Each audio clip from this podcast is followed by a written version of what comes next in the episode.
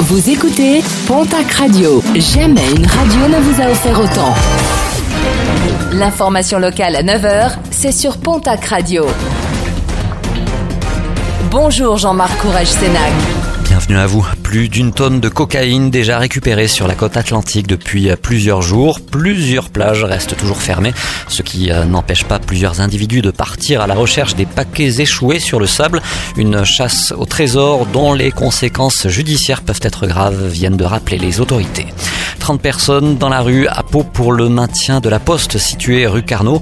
Face à la réorganisation souhaitée par la direction, ils craignent que ce bureau de poste soit remplacé à terme par un simple relais.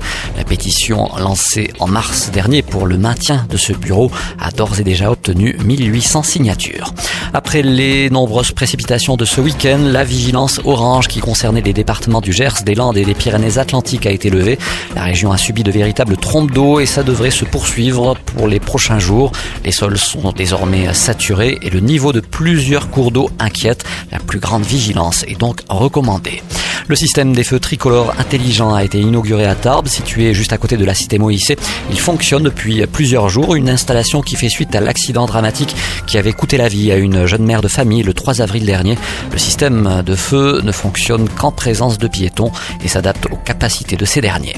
Les résultats sportifs de ce week-end, Challenge Cup en rugby, défaite de la section paloise face à Leicester 41 à 20, défaite également de l'aviron bayonnais qui recevait le RC Toulon 13 à 20.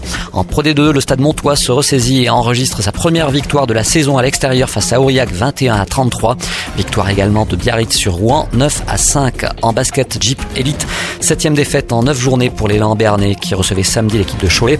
Défaite sur le fil 82 à 83. En nationale masculine 1, le derby du sud-ouest a vu la victoire de Dax Gamard 91 à 76 sur l'Union Tarbes de Pyrénées.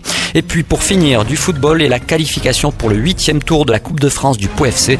Les footballeurs béarnais se sont imposés face à leurs homologues du FC Albert Argelès 1 à 0.